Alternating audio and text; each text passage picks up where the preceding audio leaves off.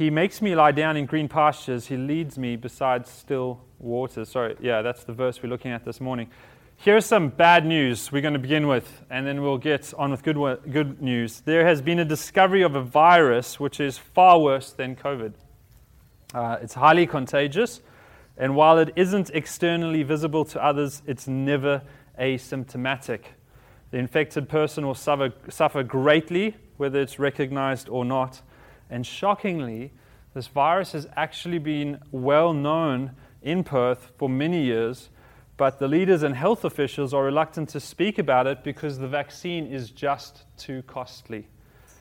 Um, the sickness is called cum infirmum insatiabilis or morbus discontent tristitia.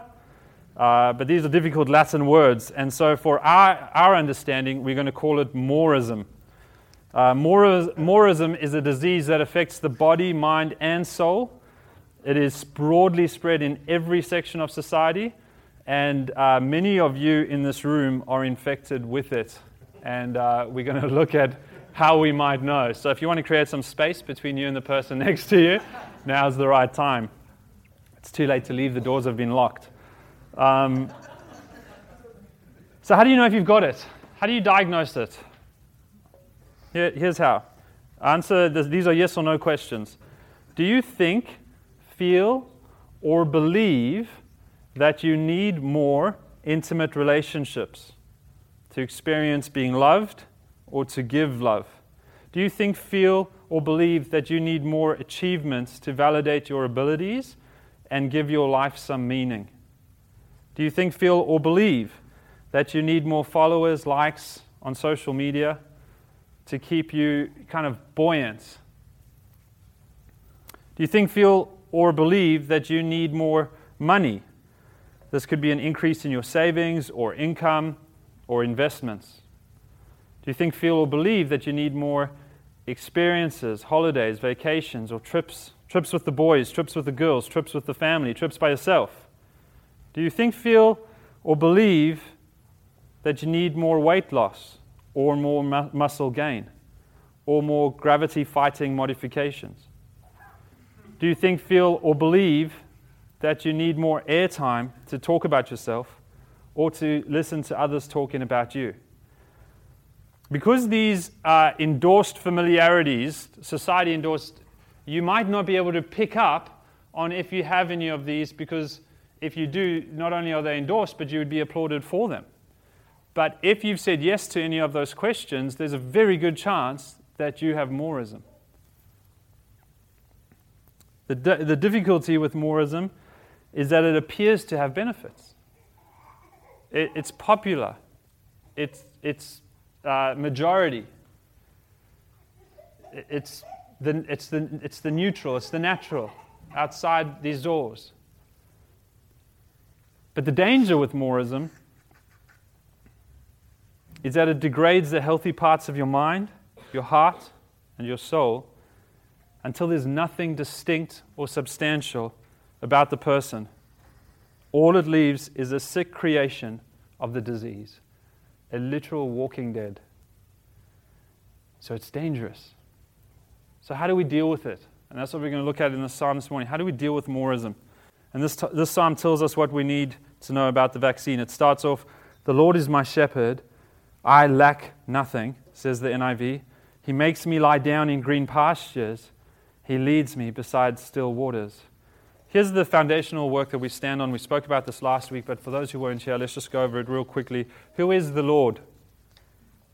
Adam Clarke wrote this, and I, I, don't think I can improve on it, and I don't think you're going to be able to understand it. I've read this a number of times, and I still only understand half of it.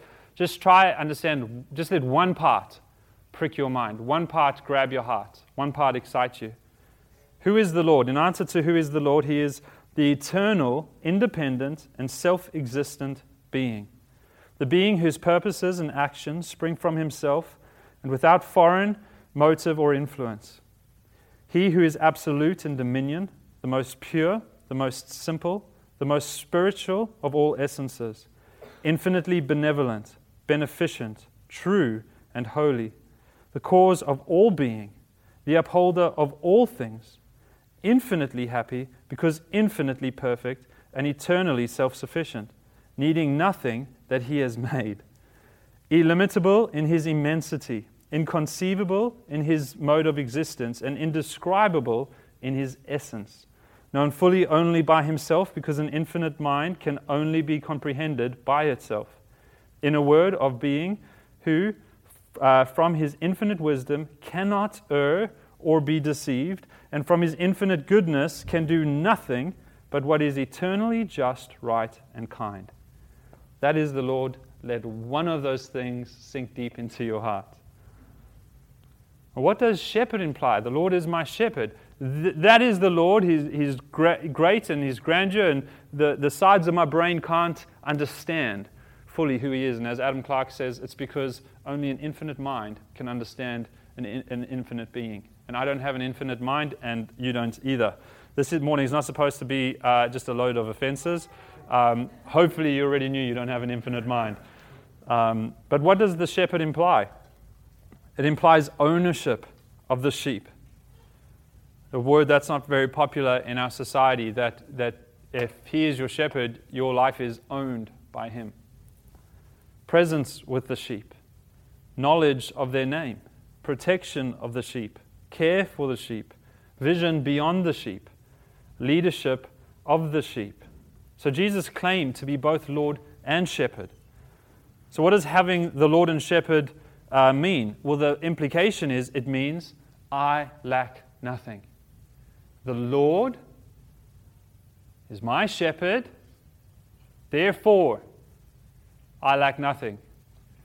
It's not enough that the Lord is who he is and that it's not the Lord is a shepherd, therefore I lack nothing it, it has to be that the Lord is my shepherd, and when it's the Lord that is my shepherd, I lack nothing. It can't be something else that's my shepherd. It has to be the Lord that's my shepherd for me to lack nothing. But when the Lord is my shepherd, the implication is I lack nothing. This doesn't include all that we want, and this is obviously uh, true. Whoever has experienced getting all that they want? Raise your hand. I saw a hand almost go up. Uh, but no one, we don't. We don't experience this. This is not what the psalm says. It doesn't say, The Lord is my shepherd, therefore I get what I want. It says, The Lord is my shepherd, therefore I lack nothing. If you don't get what you want, it's because the shepherd doesn't believe that's what you need. If you could have anything but Him, you would end up having nothing. And if you could have only Him, you would lack nothing. That's something I'd, I'd like to try land on your heart. If you could have everything in this world, but not Him, you would end up having nothing. And if you could only have Him, you would lack nothing. So, the first thing that we do not lack when the Lord is our shepherd, the psalm says, is rest. And this can be, this can be surprising in a society like ours of doing, of works that the first thing that we find out that the Lord is my shepherd, therefore, is that we will get rest. He makes me lie down. But it shouldn't be surprising because in Genesis, remember what happened? Everything was made in six days. And the sixth day became, became this like orientation day for Adam and Eve. God brought them into the creation that He made, and He gave them this kind of grand tour and talked them through their job description, what He had called them to do, what He had made them to do, and what they were going to be spending their lives doing. Uh, that was the sixth day, this great orientation day. And the seventh day, they woke up expecting to go to work. All right, we know what we're going to do. We know what our job is. Let's go to it. And God said, No, that's not what the seventh. Today we rest. That's not what you're going to do. You're going to just feast in my presence. You're going to just be with me. Today we're just going to be together. You can go to sleep and then wake up on the, the eighth day or the first day of the week, and then you can go to work. And so Genesis shows us that resting with Jesus readies us for service for Jesus resting with God in God's presence, feasting in God's presence, prepares us to work for God, to live for God the rest of the week. So, rest precedes uh, work in the perfect creation. But this also reminds me of redemption. The gospel is a little bit like the sixth day. The gospel is this announcement of what God has done. It's the spoken word, not, not just a word, it's God's word, God's announcement of what he has done, the good news of what he has done. He, I get told what he has done for me, what he has done for me through Christ on the cross, what through faith I've become in him. that I'm adopted into his family, that I'm one of his children, that I'm justified.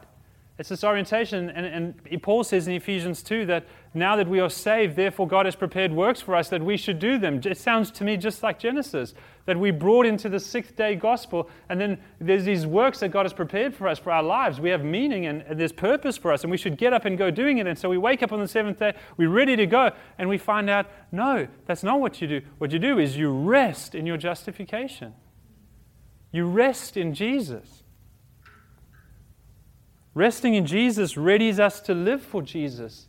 The gospel tells us to first rest in Him, to settle in Him, to know that it has been done. While you were dead, this was taken care of, so that no one can boast. Rest in Him, let your hearts be set in Him, settled in Him. Know that you are His, so that you can get up and live for Him. So it makes sense then that David understands that when the Lord is my shepherd, the first thing I do not lack is rest. It's an invitation to feast on the presence of the shepherd. Regardless of circumstances, he can make me rest. So, why would we ever not rest? Right? I mean, it's so good. Feasting with Jesus, being in his presence. I mean, who in this room would go, no, thanks? I mean, maybe if, you, if you're not a Christian, you're just curious about Jesus, you don't know enough about him to be excited about that. But if you know Jesus, who would go, no thanks, Day with Jesus, you and Jesus, feasting in his presence. Nah. Rather go to work. None of us. So why would we not why wouldn't we do this? Why wouldn't we rest? Why would we resist it? Uh, a, a real life shepherd, theologian pastor Phillip Keller, he writes that there are four reasons a sheep will not rest. And they can be summarized as this fear, friction, flies, and famine. If any of these factors are in play, play, the sheep just cannot rest. However, the sheep are incapable of dismissing any of these factors. So the, we, the sheep are in danger of all four of these things, but the sheep can't do anything about any four of these things. what does that leave? That leaves them vulnerable, right? They're entirely vulnerable and desperately need a shepherd. So only the genuine presence of the shepherd removes these uh, challenges or, or uh, hindrances to rest. You, you, actually have to really have the presence of the shepherd, not just the knowledge of the shepherd. You can't know about the Lord being your shepherd. The Lord actually has to be your shepherd. You actually have to be in his presence for him to deal with these things that we're vulnerable to. Number one, fear. There's these dangers. Sheep are helpless, they're not weaponized, they have no defenses. But when the shepherd is amongst them, sheep become visibly calmer. Life is full of uncertainties for us today as well. Today could bring disaster or danger into your life. It could. We can't guarantee that life with Jesus won't. It could bring, bring, bring distress. Each day has potential for troubles. Jesus promised us in various ways. He told us about various troubles. Troubles we'll have moving from singleness to marriage, troubles we will have being Christians, troubles we will have just in various forms and shapes. He guaranteed that in this life you will have trouble. So there's a lot of reasons to fear. A lot of good reasons, a lot of real reasons. But we only have one reason not to fear, and that's the presence of Jesus with us a Lord and Shepherd that's in control of all things. The awareness of His presence as our shepherd and the knowledge that my shepherd is my owner, my Lord, He's my friend. He has everything under His control.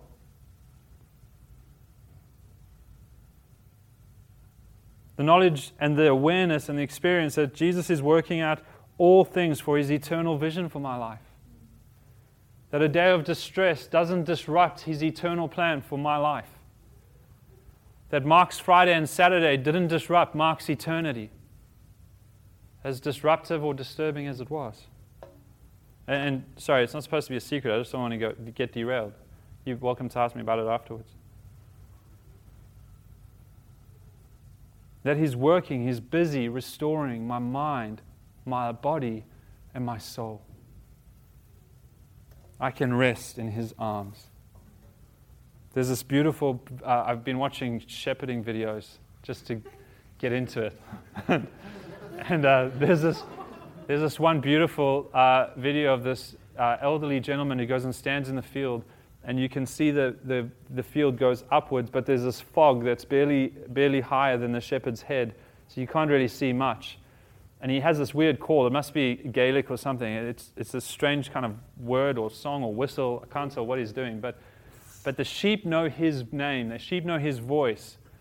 And at first it looks like nothing's happening, but then you start to see this movement coming down the fog, down the hills, and these sheep are sprinting to him, coming to, and they don't stop. It gets terrifying. I mean, it goes from cute to terrifying because they don't slow down.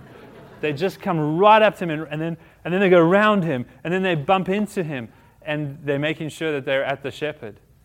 And then he takes out and he feeds himself in these beautiful green fields. They just want to be with their shepherd. And this is what fear can do. Fear can drive us to the shepherd, to hear his voice, to hear his call, come to me. And to drive us through the fog of fear into his presence. What about friction? You know that sheep are terrible at relationships? Communi- communities are sheep, they have a hierarchy. There's the top sheep and the bottom sheep and the top sheep will, will bully all the other sheep, and, and so it will go all the way down. They butt each other with their heads.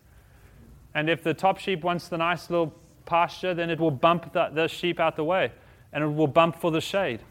They'll push each other and pull each other. It's competitive, and it's not the top dog, the top sheep all the way down. You know, sheep will even push each other off a cliff to get to what they want. You know that we are no different, that we have friction in our relationships that we can be jealous of each other, envious of each other.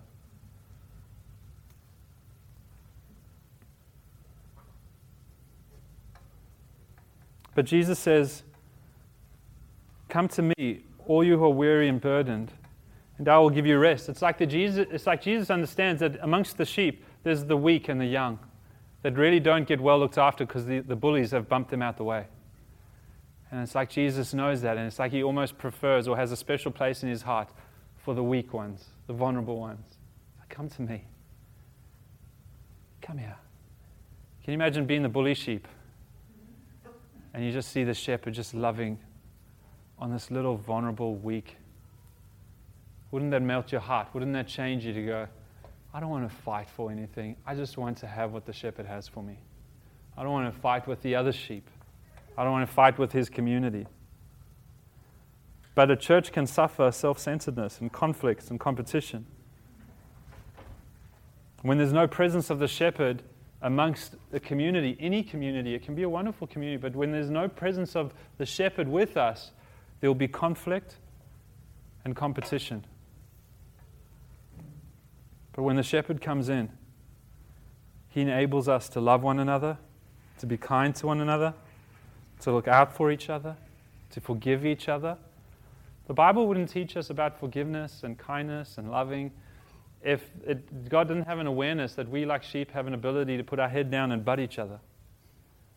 And knowing that, knowing how kind of sinful and uh, immature we are, or self centered we are, Jesus kind of warns us and lets us know and teaches us I'll come, I'll be with you, and I'll enable you to love and forgive.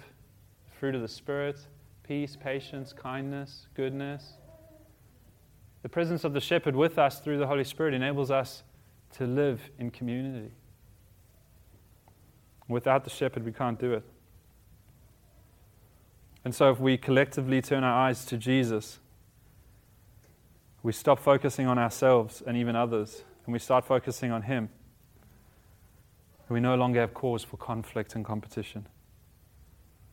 And in the absence of conflict and competition, and in the presence of Jesus, we find peace and rest together.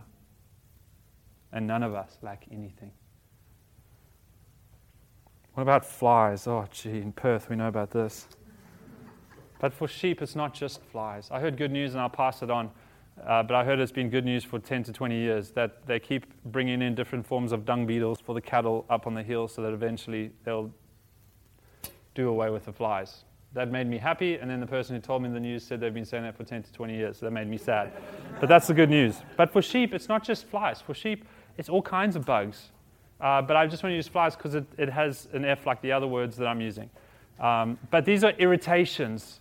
These are things that just, yeah, disrupt any beauty. You can be at the beach, beautiful sunset, looking at it, thinking nothing can go wrong, and right up your nose goes a fly. and it's horrible. It's awful. And you wish you could just be home. That's not what life is supposed to be like. I can almost guarantee there will not be flies in heaven. The sheep cannot rest in this environment. And they've got no defenses for the flies and the bugs and the diseases that pester them. They can't relax. And the sheep have to have the shepherd's uh, presence. The, the shepherd has to prepare an ointment to place on the sheep. He actually has to go get the right leaves and oils and put them together and put it on the sheep so that it, it does away with all these bugs and irritations. You actually have to be in the presence of the, the shepherd. You have to be touched by the shepherd to uh, fight these. So if you experience, if you experience annoyances, if you feel anything like that, frustrated, ugh, then you're just a sheep that needs to bleat to the shepherd. I've got a fly going up my nose, please help. And you just need his touch to put an ointment on you. I wrote a little poem about these annoyances and irritations and frustrations. I wrote a poem with the church in mind. Look, the reality is it's the church in mind. It's the analogy is of the shepherd and the sheep. So when we're looking at these things, we're looking about life in the church. You can look at it the same as sheep in the world, but I'm, I'm focusing this on the sheep amongst each other, the sheep with the flock, with the shepherd. Here's the little poem, like it or not. The music was too loud, the songs are too lo- wrong. The music was too soft, the sermon was too long. The church is far too big, the building is way too small. They all arrived at too late, they didn't arrive at all. The meeting is too early, the coffee wasn't great. The children are chaotic, there's no one here to date. they asked me intrusive questions. No one even asked my name. They didn't practice COVID safety. If there's a second wave, King's Cross is to blame. That's my poem. I hope you like it. but all those things are futile. None of those things will bring up in heaven. We won't stand in the presence of God and say, I didn't like the location. I didn't like so and so. I didn't like this. I didn't like that. They're futile. They're rubbish. And yet, in our experience, they can rub us the wrong way. A pebble in our shoe, and they can make our church community just a, a, an annoying, horrible experience. I hate that I have to this. I hate that we do that. And yet, it's futile. And yet, we all experience this because it's the flies and the mosquitoes and the lice and the etc. etc. But the presence of the shepherd, again through the Holy Spirit, anoints us with his balm. And, and, the fruit of the Holy Spirit, again, is love and joy and peace and patience and kindness and goodness. And he anoints us and heals us. And something that could be annoying, like a cry of a baby, isn't.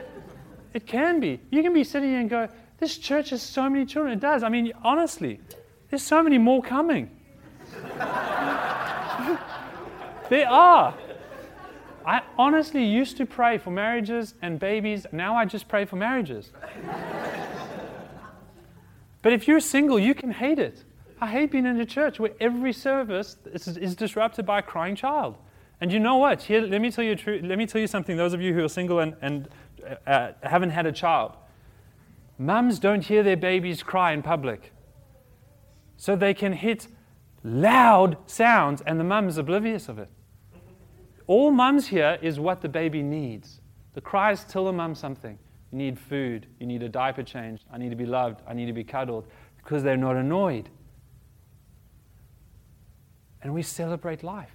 Every single baby cry is a miracle. Even the annoying ones, even the irritating ones. Not the annoying babies, the annoying baby cries. And this is what I'd say to you. If you ever feel that way, bleat to the shepherd and say, Right now I'm struggling. Can I just be in a church where there's no babies? Or whatever it may be. I'm just picking on Jack because he spoke up. But, but you with me? That's okay. That, just accept it. Don't deny it. Just put up the hand of your hearts and say, Yeah, I'm full of flies and diseases and lice and And I need to go bleat to the shepherd, and he needs to anoint me with his Holy Spirit, and he needs to give me a more charitable heart to my brothers and sisters so that I just stop being irritated. And then you will be the one who leaves one Sunday and go, Wow, nothing irritated me. God's really worked on my heart. Famine, let's move on to the last one. The sheep must not go hungry or thirsty in order to rest. They can't rest if they're hungry and thirsty. When they lie down, it's because they're satisfied, because the shepherd has fed them. But it's here that we find a problem, and here that morism is most exposed. Morism is exposed in all of them, but here we see it blatantly. It rears its head. My father in law always says the enemy goes too far. If he's, if he's doing something in your life, he, he, he always goes to excess. He goes too far and you go, oh, right, okay, I see this is wrong. And here is where it goes too far, and we see it. it. When we think of green pastures, what do you think of? Just say it out loud. Grass. Lots of it, right? Hills of it. I've seen pictures of uh, Rob and Cheryl's property in Zimbabwe. Uh, just Valley of a Thousand Hills, just covered in green, forest and grass, just beautiful. That's what, we, that's what I imagine. But that's not what David imagined. That's not what Jesus imagined. And I want to kind of shift your mindset to imagine what they imagined and understand how different it is. Because when we in our morism culture go, He will lead me in green pastures, immediately a question from our heart goes, then how come I don't have all the things that I want? I, I might be struggling in my job. I might be struggling to pay bills. I might be struggling with my health. I might be struggling with relate. Why, why am I struggling? Why don't I have that boyfriend or girlfriend I want? There's no green pasture in my life. Well, let me, let me set your mind straight so that we can lean into Jesus correctly. The problem with our thinking is that we want so much that we can be independent and autonomous. That's the amount we want. That's how we define enough. Enough is when I need no one or anything. Then I have enough. That is not healthy. And that is never promised to us. And the reality is that God could give everyone more than they needed, and God wouldn't even touch what He has. It wouldn't even make a dent in what God has. He's completely able, but out of His wisdom, he, that's not what He does with us. So if you're lucky, David's writing this, so we're going to picture what David pictured. We're going to go to where David lived and how David shepherded. And this is the same places, places that Jesus would have been, where Jesus uses analogies of shepherding. So let's think like David and Jesus for a second. Uh, Joel, can you show the first slide? This would have been a good situation. If you were David, this would have been a really good day, a really good season. And if you're lucky, you could lead your field in those sorts of green pastures. But generally, the region looked like this. Next slide. That. And those lines are the lines where sheep walk, and they're able to uh, go. They're, able to poke their heads up and down from those lines and reach in to pick up the tufts of grass as they walk along those those hills. Uh, green pasture is, if you could just go to the next slide, here is a green pasture. That, that's what the shepherd's looking for. What happens is in the, the Mediterranean breeze comes in, and the shepherds, because of their skill, they know the cliffs that pick up the breeze the most, and there's water there's, there's humidity in the air. And so, as it hits the hot rocks in the Negev, in the, in the wilderness, as it hits the hot rocks, condensation occurs, and then water trickles down and goes into the soil, and tufts of grass come up.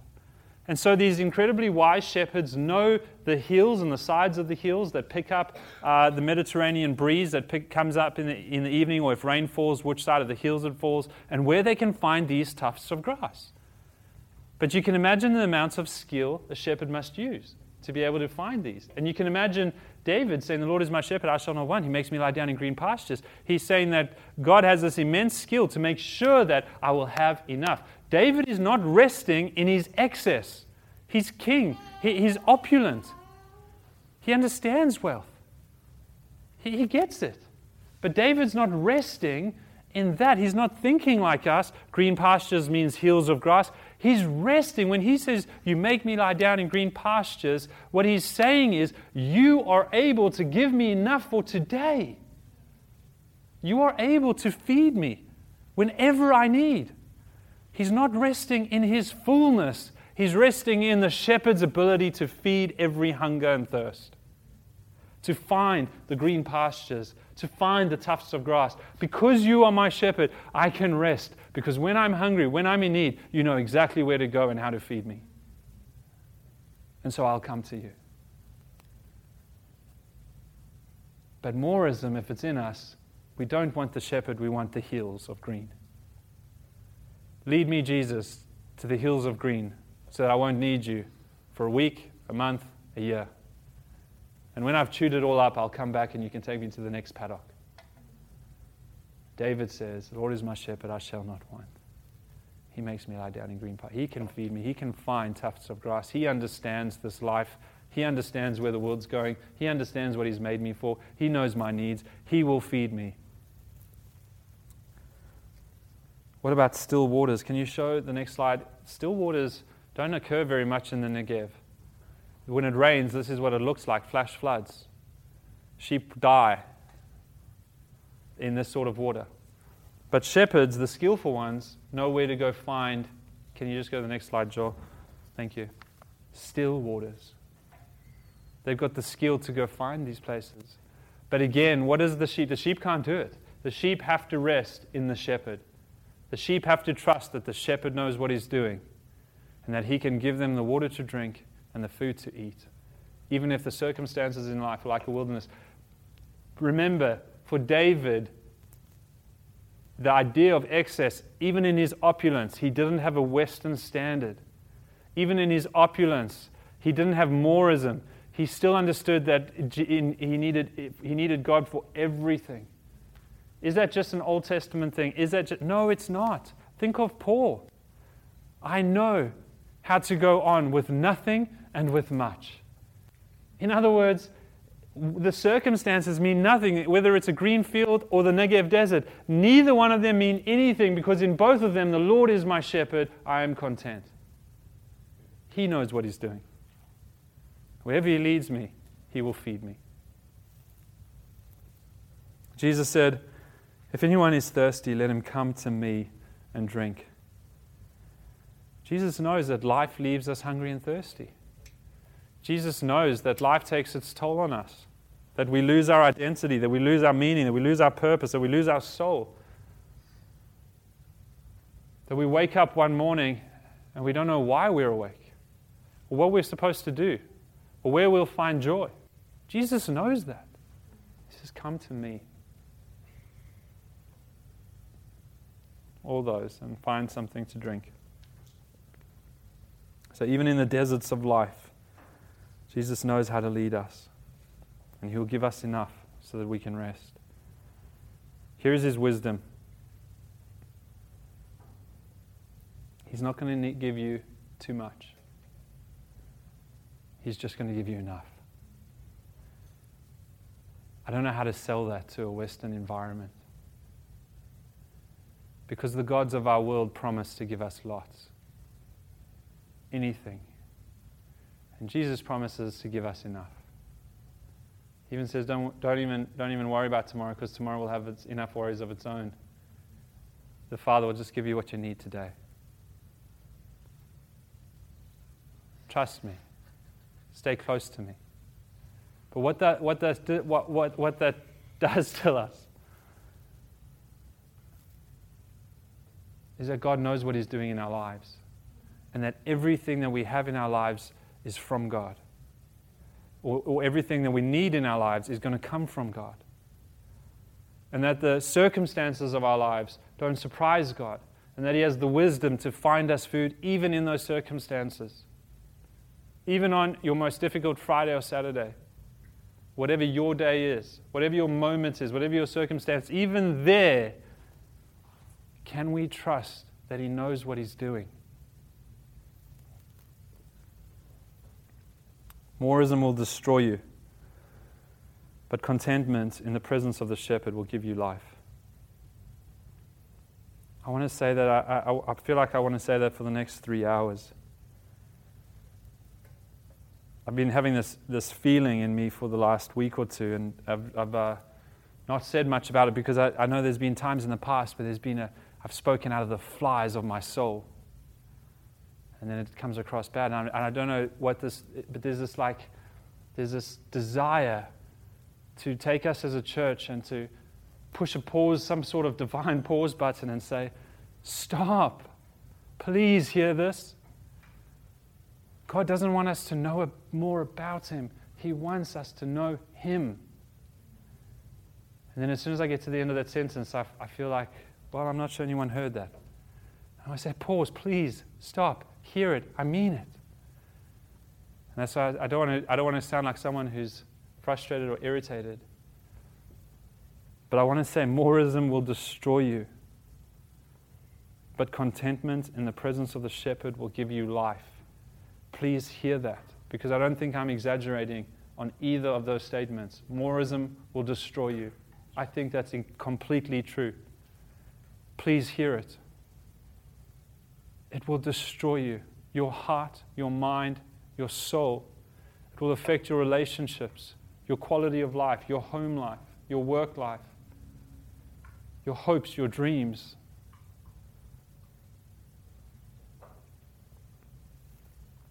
But contentment in the presence of the shepherd will give you life, trusting in the shepherd, clinging to the shepherd, holding on to the shepherd through all the circumstances of life will give you life, will give me life. In all these situations, please note it's the shepherd that makes rest possible. Remember that? Only the shepherd can make rest possible. The sheep are vulnerable, they're disruptive, they're exposed, they're needy, but the shepherd bears the burden of all of this. The good shepherd is good because he takes care of all of our needs. And all we can do, all we can do, is come like bleating sheep to his call. Come to me, all those who are thirsty. Come to me, all those who are burdened. Come to me, all those who are fearful. Come to me, all those who are experiencing friction. Come to me, all those. Come. Let me draw to a close. In Matthew, oh, sorry, sorry. So, in drawing to a close, what is the vaccine to moreism? The answer is simple coming to the shepherd and resting in his presence. I told you it's costly.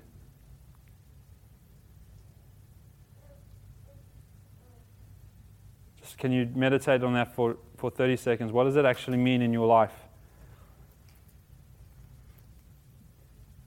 I was just telling you about how this reminds me, rest reminds me of Genesis, the perfect life, where we start with rest and then we go to work. And it reminds me of the gospel, where we start with justification and then we get to work. What does it mean, though, to come to the shepherd, to rest in his presence? Well, it's a kind of a death. Jesus, Jesus died on the cross, and he was buried in a grave. And in a way, we kind of go and join him in his death, in the seventh day uh, nothingness. Rest, where we, we rest from the world. We die to the world. We put off these, these sinful burdens and strains, and we, and we take them off, peel them off, and, and we may have to experience this kind of seventh day experience multiple times in a day, but it's, it's this kind of putting off of that to go and, and die in Jesus so that we can have that eighth day experience of life in Jesus, new life in Jesus. What does it mean for you? Just take 30 seconds. What does it mean coming to the shepherd and resting in his presence? What is, what is, in a sense, dying to everything else, so leaving everything else and running down through the fog to him? What do you have to leave behind?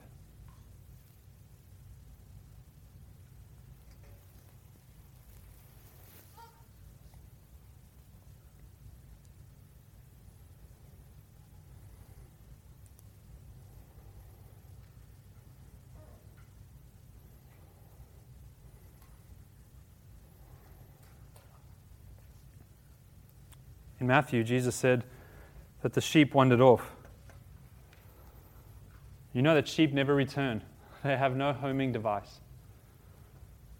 They're not sensible, and nor are we. So Jesus left heaven And he entered the world to bring back God's sheep. All of us have gone astray. And our shepherd has come after us. He's found us. And then we hear that he puts us on his back and he carries us home. It's a great effort. He's done it all because he loves us and he owns us and he wants to take care of us. And today he invites the sheep to come into rest in him. Rest from fears that disrupt your life. Rest from the frictions and factions with others. Rest from inescapable, futile flies that disrupt everything that is beautiful. Rest from joyless famine, from a dry soul, a dead spirituality, a meaningless life. And to feast in His presence, to rest in Him. We're going to take communion and we can prepare it in a second, but I, I wonder if you'll go with the metaphor for a moment. Imagine we're the actual sheep. And we're wherever we are, with whatever burdens of life we're experiencing, whatever's going on in our heart or our soul or our mind.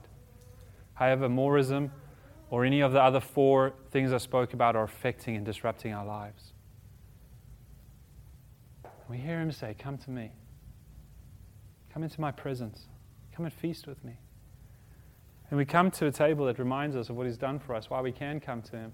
But in this, there's a death, there's a leaving behind of everything else to be with him. There's a, a leaving behind this world so that we can enter a new life in his. We can enter the kingdom, the kingdom life. I wonder if you will imagine the shepherd calling you by name.